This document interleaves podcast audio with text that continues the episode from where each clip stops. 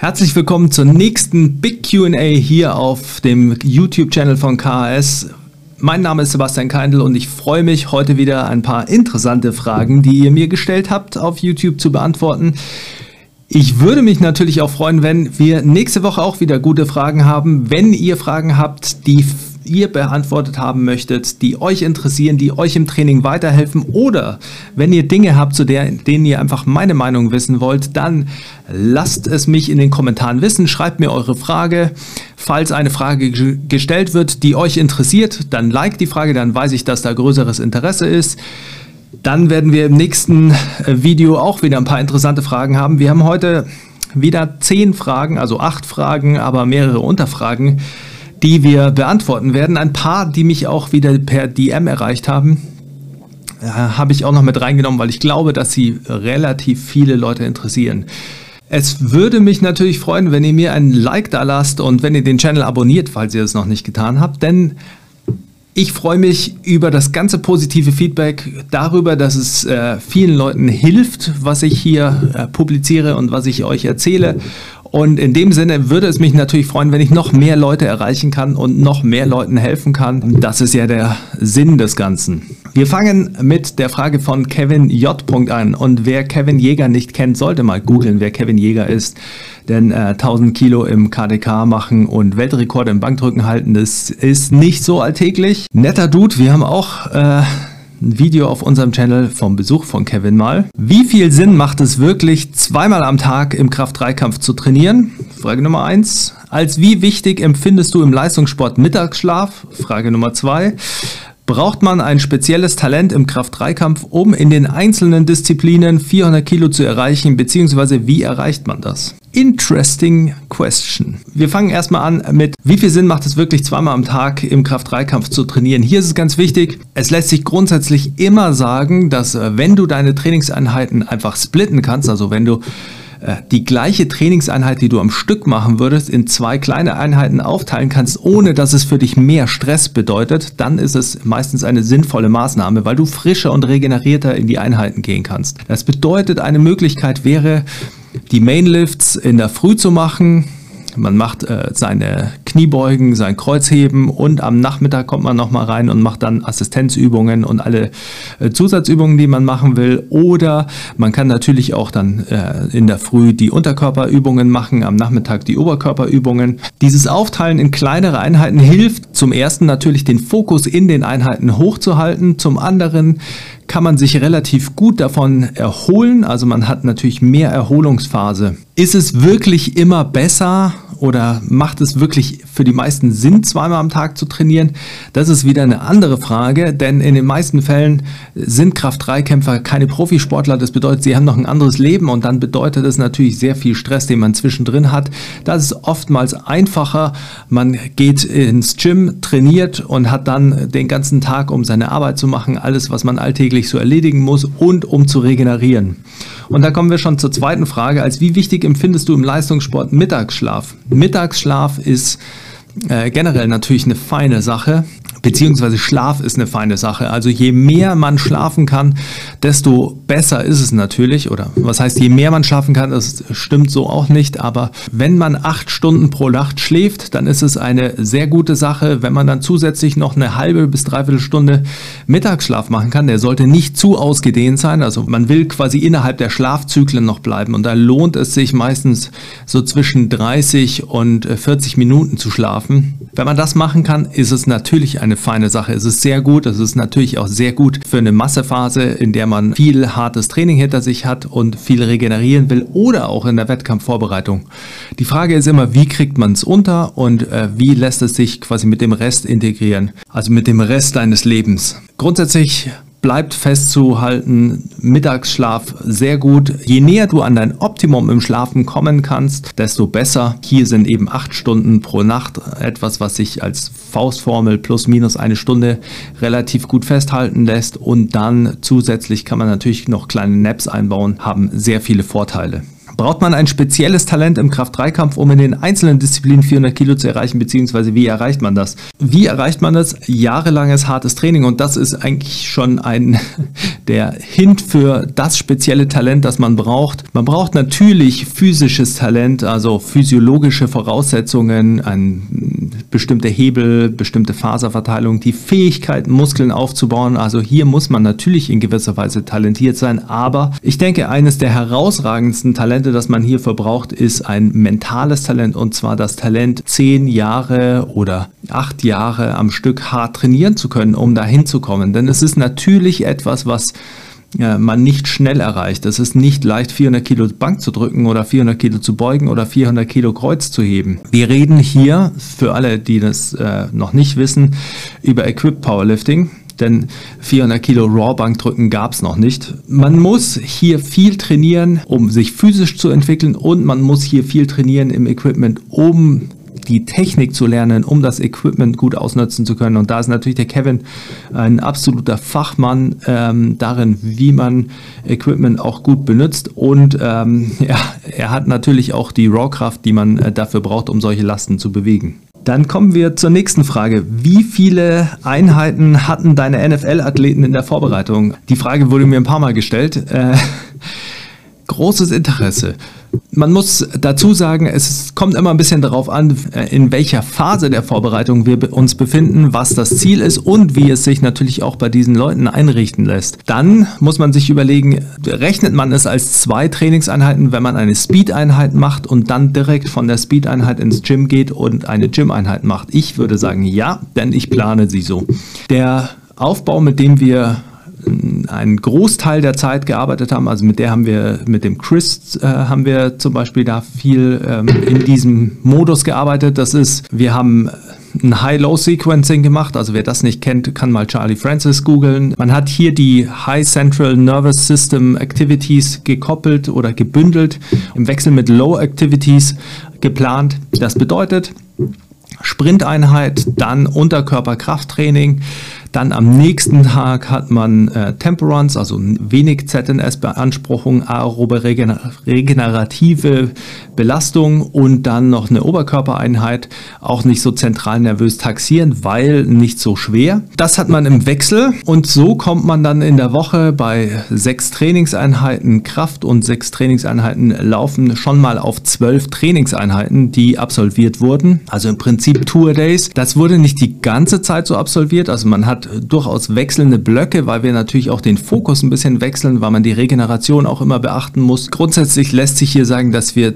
in den meisten Fällen zehn Einheiten in der Woche trainiert haben, wobei das auf fünf Trainingstage in den meisten Fällen aufgeteilt war. Manchmal hatten wir auch Tage, an denen nur Conditioning stattgefunden hat und gar nicht ins Gym gegangen wurde zum Beispiel. Das hat viel damit zu tun, auch wie es sich organisatorisch umsetzen lässt. Also wie gut äh, klappt es für den Athleten, diesen Zeitraum, den man am Stück braucht, freizuhalten, weil auch diese Leute, auch Leute, die in die NFL wollen, haben natürlich äh, eine Familie, haben Aufgaben im Leben, die sie bewältigen müssen. Und auch darauf muss man Rücksicht nehmen, denn man kann hier nicht immer äh, davon ausgehen, dass man einfach nur die physiologischen Optima macht, denn das physiologische Optimum richtet sich natürlich auch nach dem, wovon man regenerieren kann und das wiederum ist gekoppelt ans Leben. Normalerweise hatten wir drei Unterkörpereinheiten, manchmal nur zwei Unterkörpereinheiten in der Woche, also gerade zum Schluss hin hatten wir in den meisten Fällen zwei Unterkörpereinheiten pro Woche, zwei Speed-Einheiten, wir hatten äh, zwei bis drei Oberkörpereinheiten und äh, zwei bis drei Conditioning-Einheiten. Oftmals waren dann auch Teile der Conditioning-Einheiten im Gym. Also wir hatten mit äh, Chris und David zum Schluss einen äh, Samstag, an dem man könnte sagen intensiver Zirkel gemacht wurde. Also hier hatten wir Speed-Trainings-Inhalte und dann im Anschluss ein Circuit-Training, das quasi aerob taxierend war, dadurch, dass man eine hohe Belastungs- zu kleiner Pausenrate hatte, aber mit wechselnden Inhalten, also extensive Oberkörperinhalte. Das bedeutet leichtes Pumpen für den Oberkörper im Wechsel mit Rumpf, viele Lagerungswechsel, das hält die Herzfrequenz in, auf Trab. Lagerungswechsel bedeutet, man wechselt viel aus äh, Liegen oder am Boden arbeiten zu Stehen. Das beeinflusst die Herzfrequenz auch nochmal. So kann man auch hier einen Conditioning-Effekt erzielen. Also zwischen im Minimum 6 und äh, im Maximum zwölf Einheiten wurden so trainiert. Guidelines und Prinzipien für die Rehabilitation von Muskelsehnenverletzungen fragt der Robinson. Ein Thema, über das ich erstaunlicherweise in letzter Zeit relativ viel äh, spreche mit anderen Coaches. Mein Take für Sehnenrehabilitation und Sehnenverletzungen ist folgender.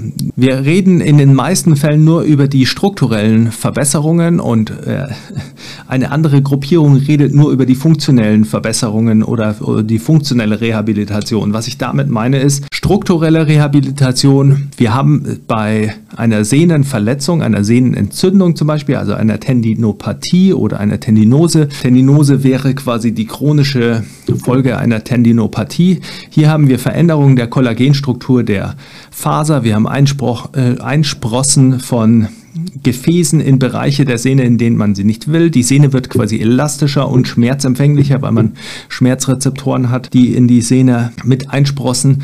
Und hier muss man natürlich die Sehne strukturell rehabilitieren. Man will, dass die Sehne fest ist, denn sie soll Kraft vom Muskel auf den Knochen übertragen. Und je mehr elastisch sie sich dehnen lässt vom Muskel, desto schlechter ist die Kraftübertragung und desto mehr Belastung bekommt die Sehne, die sie nicht haben sollte. Dafür kann man sehr gut isometrische Kraftübungen, exzentrische Kraftübungen oder Kraft, exzentrisches Krafttraining nutzen, aber auch Heavy Slow Resistance Training. Mein Take ist, äh, alle drei Interventionen erlauben es einfach, den Trainierenden eine kontrollierte Bewegung zu machen, bei der sie nicht der Belastung der Sehne ausweichen, sondern die Sehne gut belasten können. Und das wiederum führt dazu, dass die Sehne sich anpasst, denn auch Sehnen passen sich eben an Belastung an und dementsprechend ist die Belastung wichtig, um die Sehne wieder zu, zum Funktionieren zu bekommen. Wonach sucht man jetzt aus, ob man isometrisch, exzentrisch oder Heavy Slow Resistance Training macht? Primär würde ich davon ausgehen, was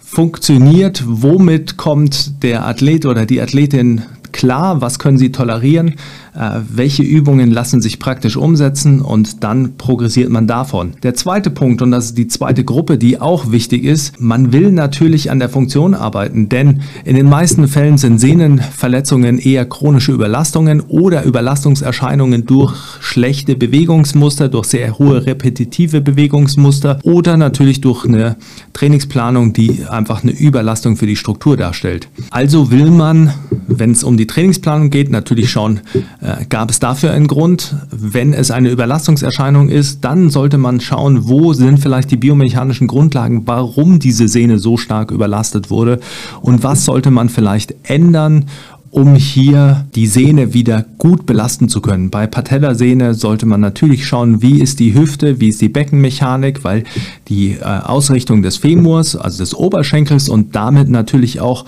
die äh, Ausrichtung der Zugbelastung auf die Patellasehne von der Hüfte, also von oben nach unten, von proximal nach distal wichtig ist. Und zum anderen sollte man natürlich auch schauen, was macht der Fuß, was kommt von unten am Knie an und gibt es hier irgendeine Mechanik, die nicht so hinhaut und die dazu führt, dass die äh, Sehne vielleicht überlastet ist. Das wäre mein Take, eine strukturelle Intervention. Also wir versuchen die Sehne zu verbessern, damit die wieder äh, belastbarer ist und gleichzeitig baut man äh, quasi über, ich nenne es jetzt einfach mal funktionelle Übungen, also über Übungen, bei denen es um die biomechanische Funktion geht, baut man gute Bewegungsmuster auf, die dann wieder die Belastungseinleitung auf die Sehne verbessern. Die nächste Frage wäre McGill Big 3 für das tägliche Training.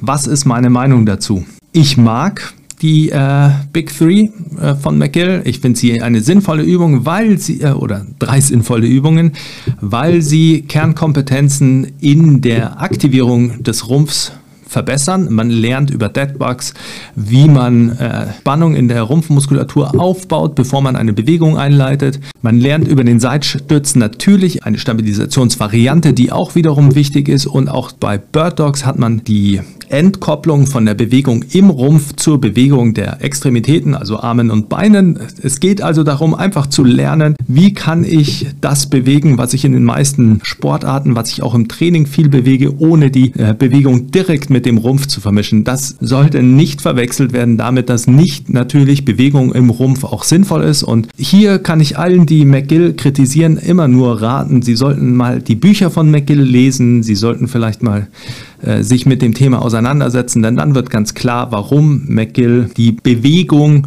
der Wirbelsäule entkoppeln will von der Bewegung der Extremitäten oder warum die isometrische Kontraktion von, von der Rumpfmuskulatur so im Vordergrund steht, wenn man sich mit äh, Leuten beschäftigt, die schon Pathologien hier haben. Also da muss man immer äh, groß differenzieren. Die Big Three fürs tägliche Training sind sicherlich gut. Der Sinn und Zweck der Übungen ist, sie am Morgen zu machen, um schon mal Spannung ins System zu bringen. Das hat keine Nachteile. Das äh, sollte auch nicht dazu führen, dass man weniger beweglich wird, sondern es sollte einfach nur für, dazu führen, dass man eine gute Vorspannung in der Rumpfmuskulatur über den ganzen Tag hat, auch im Training. Also wir setzen sie ein, gerade bei Leuten, die Bandscheibenprobleme haben, setzen wir sie vor dem Training ein. Äh, sie sind hilfreich. Ich kann sie ohne mit der Wimper zu zucken empfehlen und äh, sehe keinen Grund, sie nicht zu machen. Dann fragt die Karin, und hier haben wir ein paar Fragen. Würde es Sinn machen, rein exzentrische Beladung als Warm-up zu verwenden, um optimalen Nutzen von der Potenzi Postaktivierungspotenzierung im Verhältnis zur Ermüdung für nachfolgende Arbeitssätze zu ziehen? Siehe Kapitel Post-Activation Potentiation in der Physiology of Training for High Performance sehr gutes Buch, ist das praktische Physiologiebuch, das ich äh, Leuten immer rate. Falls man das praktisch irgendwie umsetzen könnte. Und zweite Frage, was hältst du von isometrischem statischen Halten, wie Chen Thompson es zum Beispiel für Bank und Beuge praktiziert, zwischen Warm-up und Arbeitssatz? Kontext wäre in beiden Fall Krafttraining, KDK. Ähm, zum Post-Activation Potentiation Phänomen kann man erstmal sagen, da geht es darum, dass man eine Aktivität macht, die das zentrale Nervensystem aktiviert, um danach in der zweiten Aktivität davon profitieren zu können. Beispiele hierfür sind eben exzentrische Überlast, also Exzentrik ist immer die nachgebende Phase, in der der Muskel quasi länger wird. Bei einer Kniebeuge wäre es das nach unten gehen, Konzentrik das Aufstehen, beim Bankdrücken das Herunterlassen, ähm, Konzentrik das nach oben drücken. Da man in der Exzentrik mehr Kraft produzieren kann als in der Konzentrik, kann man hier eine Überlast nutzen. Dann hat man hinterher ein aktiviertes Nervensystem, also auf einer höheren Potenz aktiviert und das kann man dann wiederum ausnutzen. Macht das dann Sinn im Warm-up beim KDK? Ich denke in den meisten Fällen nein, einfach aus äh, praktischen Gründen. Zum einen ist es sehr viel äh, komplexer, das Ganze aufzubauen, wenn man jetzt nicht zum Beispiel so exzentrische Hooks hat, die sich entladen. Zum anderen ist es schwierig in Relation zu setzen zum exzentrischen Kraftmaximum, wenn man es nicht setzt. Also eigentlich müsste man es dann immer in Relation zum konzentrischen Kraftmaximum setzen, wenn man das natürlich weiß, was man als Kraft-3-Kämpfer ja relativ gut bestimmen kann. Und ich denke, dass die Ermüdung, die man dadurch verursacht und auch die mentale Anspannung, denn man hat ja dann sehr schwere Lasten auf dem Rücken, oftmals das überwiegt, was es bringen sollte. Denn wenn man quasi dann den Topset auf eine exzentrische Bewegung verlegt und dann den Topset konzentrisch, also normal machen sollte, dann wird es in vielen Fällen dazu führen, dass man einfach auch schon ein bisschen K.O. ist, einfach um dann den Topsatz konzentrisch zu machen. Also ich denke, dass hier die Downsides, die Upsides stark stark überwiegen und man sollte auch bedenken, und das wird bei PHP, also bei Post-Activation Potentiation, äh, immer ein bisschen übersehen, es gibt immer noch keinen langfristigen Studienbeweis dafür, dass die Nutzung von PHP einen Vorteil hat gegenüber normalen herkömmlichen Trainingsinterventionen. Das bedeutet, man weiß, dass es ein akutes Phänomen ist, man kann diese Potenzierung akut nachmessen. Und es ist natürlich der logische Schritt zu denken, wenn ich das immer mache, trainiere ich immer auf einem erhöhten Niveau und dann kriege ich auch mehr heraus. Man konnte es einfach nur noch nicht zeigen. Es wurde noch nicht verglichen, hat natürlich auch einfach ähm, damit zu tun, dass es schwierig ist, das in Studien umzusetzen. Wolltest du in den Raum stellen, weiß man einfach noch nicht. Die zweite Frage, was hältst du von den isometrischen statischen Halten, wie Champ Thompsons macht bei Bank und Beuge? Ich persönlich bin äh, kein großer Fan davon. Ich denke, in den meisten Fällen ist es eher eine psychische äh, Sache, warum man das macht und keine physiologische Sache. Also auch Chad Wesley Smith hat eine Zeit lang das Rauslaufen von supramaximalen Lasten genutzt. Also man geht mit etwas in der Kniebeuge raus, was man noch nicht gebeugt hat und hält es, einfach um sich quasi an das Gewicht und den Druck zu gewöhnen. Ich persönlich denke, dass es deshalb nicht sinnvoll ist, weil man sich daran gewöhnt, mental Dinge, die sehr schwer sind, einfach nur rauszunehmen und nicht zu beugen oder nicht zu drücken. Ich halte es für mental besser, zu lernen, alles, womit man rausläuft, nimmt man auch runter auf unter parallel als Kraft-3-Kämpfer oder auf die Brust äh, beim Bankdrücken. Also ich denke, dass es wichtiger ist, einfach sich dahin zu gehen, zu programmieren, dass man nicht zulässt, wenn man das Gefühl hat, das ist super schwer oder das beeindruckt einen gerade, dass man äh, es nicht zulässt, dass man damit keine vollständige Wiederholung probiert. Das ist mein Take in der mentalen äh, Hinsicht und in der physiologischen ist es mir nicht ganz logisch, weil wenn man es hält im obersten Teil, dann hat man relativ viel passive Stabilität. Von meiner Warte aus müsste man das Ganze quasi supramaximale Lasten im untersten Teil der Bewegung oder in einem mittleren Teil halten. Das macht das Ganze natürlich ein bisschen komplexer. Das wäre eher sowas wie Beuge gegen Pins oder Bankdrücken gegen Pins. Aber ich denke, das hätte einen größeren Nutzen, als in der Extension, also in der Streckung zu halten, äh, in der Beuge oder im Bankdrücken. Dann kommen noch Fragen von Instagram. Warum machen wir eigentlich einbeinige Reverse Hypers? Der Hintergrund, warum wir die Reverse Hypers einbeinig machen, ist, dass man hier, wenn man das eine Bein fix platziert und dann nur mit dem anderen Bein in die Streckung geht, dann kann man das Becken eigentlich nicht in, eine, in einen anterioren Tilt kippen. Also man kann nicht ins Hohlkreuz gehen und das ist leichter dementsprechend auch hier tatsächlich aus der Hüfte herauszustrecken und nicht den Rücken zu aktivieren, bevor man die hüftstreckende Muskulatur, also Po- und hintere Oberschenkelmuskulatur nutzt. Das ist der eine Punkt und der andere Punkt ist natürlich, man hat viele Vorteile, die man immer bei unilateraler Trainingsweise hat. Man kann die Beine einzeln ansteuern, also man weiß, ob man links oder rechts mehr macht und man hat dann natürlich auch äh, so Dinge, die man ein bisschen äh, umgeht wie ein bilaterales Defizit, wobei das nicht der Hauptentscheidungsgrund ist. Also der wichtigste Entscheidungsgrund, warum wir das machen, ist die Fixation des Beckens und dadurch quasi eine stärkere Kontrolle darüber, dass man wirklich nur aus der Hüftstreckenmuskulatur arbeitet oder diese in der richtigen Reihenfolge aktiviert. Warum nutze ich kein Hit für Tennis, also kein High-Intensity Interval Training? Das ist herausgekommen aus der Follow-up-Frage vom Andy von letzten Mal. Ähm, hier haben wir uns noch darüber unterhalten, wie wir das Ganze dann in einer Belastungsphase in Season quasi bei einem Tennisspieler äh, regeln, der relativ viele Turniere hat und eine relativ lange Turnierphase. Wenn man sich überlegt, dass ein Tennisspieler eigentlich immer spezifisches Training hat, weil Tennisspieler natürlich sehr viel Skill trainieren, also sehr viel Tennis spielen und hier auch sehr viel spielnahe Belastungen stattfinden, dann ist es ja so ein bisschen wie man im, schlägt immer in die gleiche Schneise, wenn man dann noch versucht, nur spezifisch zu arbeiten. Und gerade wenn man sich in einer langen Saison befindet, dann ist es natürlich immer verlockend, quasi nur spezifisch zu arbeiten, um die Leistungsfähigkeit herauszukitzeln, die da ist. Aber man darf nicht vergessen, dass man immer eine Basis braucht, eine Kapazität, die man dann ausnützen kann. Und Spezifik ist immer etwas, was die Expression der Fähigkeit vorantreibt und generelleres Training ist immer etwas, was die Kapazitäten vorantreibt. Und wir wollen natürlich Kapazitäten schaffen, um den Tennisspieler auch weiter zu verbessern. Plus das nicht spezifische Training lässt sich besser strukturieren in zum Beispiel einem High-Low-Sequencing. Das bedeutet, ich bin äh, ein wesentlich größerer Fan und fahre damit äh, wesentlich besser äh, bei Tennisspielern die Belastung so zu steuern, dass man extensive Intervalle nutzt, dass man Grundlagen-Ausdauerbelastungen nutzt, um Kapazitäten zu schaffen für die hochintensiven Intervalle. Man kann die in spezifischen Blöcken auch machen.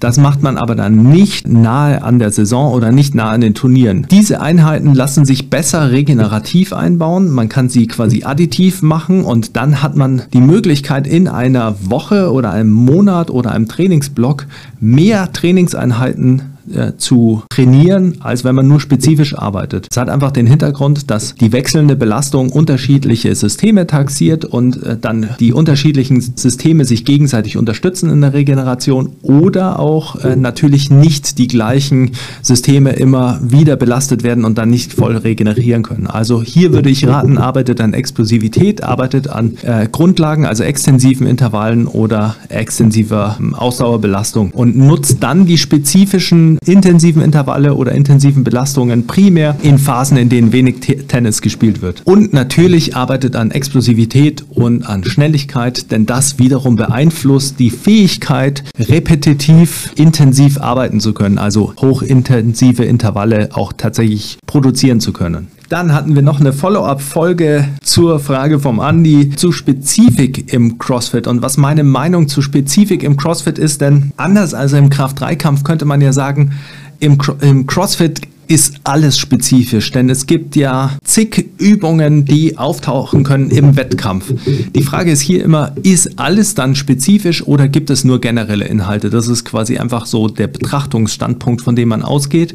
Die Frage war weiterführend dann dazu, welche Rolle spielen dann überhaupt generelle Übungen wie zum Beispiel Boxjumps oder Box-Squats, wenn es spezifischere Varianten gibt. Und hier muss man jetzt differenzieren. Die Kniebeuge ist keine sonderlich spezifische Übungen, denn es gibt zwar das CrossFit Total, in dem das äh, abgefragt wird, aber hier ist natürlich die Maximalleistung in der Kniebeuge dann unter Ermüdung und also auch hier wäre die Spezifik quasi zu sehen in wie hoch kann meine Maximalkraft sein, wenn ich schon vorermüdet bin. Also ich würde mir eher überlegen, welche physiologischen Belastungen sind spezifisch und was sind die Kapazitäten, die das Ganze untermauern. Und man sieht, wie extensives Ausdauertraining oder klassisches Ausdauertraining die Leistungsfähigkeit im CrossFit wieder angehoben hat, wie es populär geworden ist. Man sieht, wie Olympic Lifting die Leistungsfähigkeit angestiegen ist, das Niveau angestiegen ist und was für Auswirkungen das dann auch hat auf die Events, die nicht spezifisch klassisches Gewichtheben abfragen,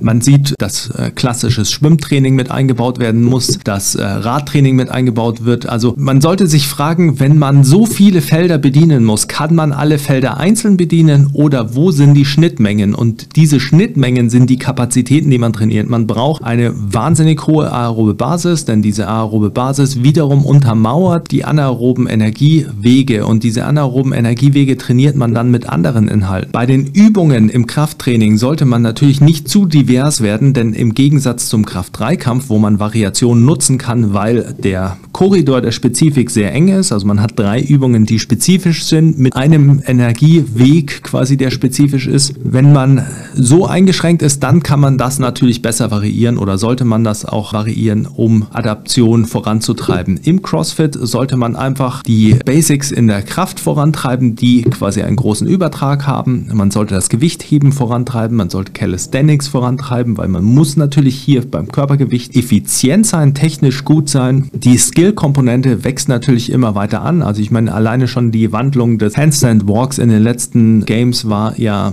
herausragend quasi. Also wie viel besser das Feld geworden ist und wie viel anspruchsvoller auch die Aufgaben geworden sind. Also hier sollte man natürlich auch die Grundlagen trainieren und davon dann äh, sich diversifizieren. Sonst verliert man sich sehr schnell im Detail und trainiert die einzelnen Inhalte andauernd und wenn man das macht, dann wird man natürlich in nichts wirklich besser. Am Anfang hat man einen großen Fortschritt, aber dann hat man einfach nicht mehr quasi genug Wucht, mit der man Anpassungen in den einzelnen Bereichen vorantreibt. Also hier würde ich raten, das Ganze zu betrachten wie eine normale Sportart, also eine normale Spielsportart. Und hier hat man spezifisches Training, das ist beim Fußball das Fußballspielen, das technisch-taktische Training, also alles, was das Fußballtraining ist. Das ist äh, Cross, im CrossFit sind die Watts und die einzelnen Workouts, die quasi eure Ken-Workouts sind, in denen ihr auch getestet werdet oder auch eben auf die ihr nicht vorbereitet seid. Gleichzeitig ist es ja so, dass man im Fußball auch die spezifische Leistung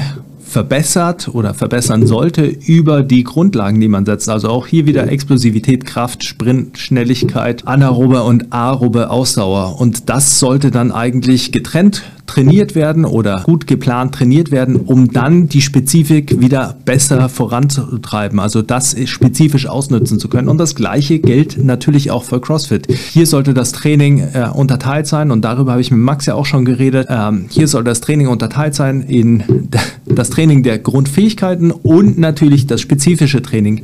Und dann, je näher man äh, zu einem Wettkampf kommt und je mehr man weiß, welche Implements äh, vielleicht genutzt werden, die äh, noch nicht so geübt wurden, desto mehr sollte man dann versuchen, natürlich spezifischer zu werden, denn dann haben die Dinge wie aerobe Ausdauerfähigkeit, Kraft, Explosivkraft haben natürlich bestimmte Residuale, also Längen, in denen sie erhalten werden können, ohne dass man sie spezifisch trainiert und das kann man sich dann zunutze machen und quasi so eine Art Tapering machen. Denke, hier äh, kann man Claire Toomey äh, hervorheben und äh, natürlich ihren Mann Sean, die das eigentlich äh, relativ gut praktizieren, auch Matt Fraser hat äh, das äh, sehr gut so praktiziert. Und ich denke, dass das ein großer Teil dessen war, warum sie so erfolgreich sind und warum sie so ähm, schwer zu schlagen waren, weil sie in ihren in den einzelnen Kapazitäten herausragend waren und dann natürlich über die Jahre immer besser ihre spezifische Leistungsfähigkeit vorantreiben konnten. Im Sinne die klassische sportwissenschaftliche Herangehensweise, auch hier ist das Training nur Training, so schön es ist. Ich hoffe, das hat euch allen geholfen. Das waren Fragen, die ihr interessant fandet. Wie gesagt, lasst es mich in den Kommentaren wissen, was euch interessiert, wie ich euch vielleicht helfen kann, die richtigen Entscheidungen im Training oder in der Trainingsplanung zu setzen oder was euch einfach interessiert, wozu ihr meine Meinung wissen wollt in der Fitnessszene, auch wenn ich äh, mich äh, lieber einer Trainingsszene äh, oder sportwissenschaftlichen Szene zuordnen würde. In diesem Sinne, das war die Big QA Nummer DOS. Ich wünsche euch äh, viele PRs. Ich hoffe, ihr äh, trainiert gerade fleißig Max Effort auf diesem Like-Button. Ihr habt den Kanal abonniert und in diesem Sinne eine gute Trainingswoche, viele harte und belohnende Trainingseinheiten und viel Progress. Adios.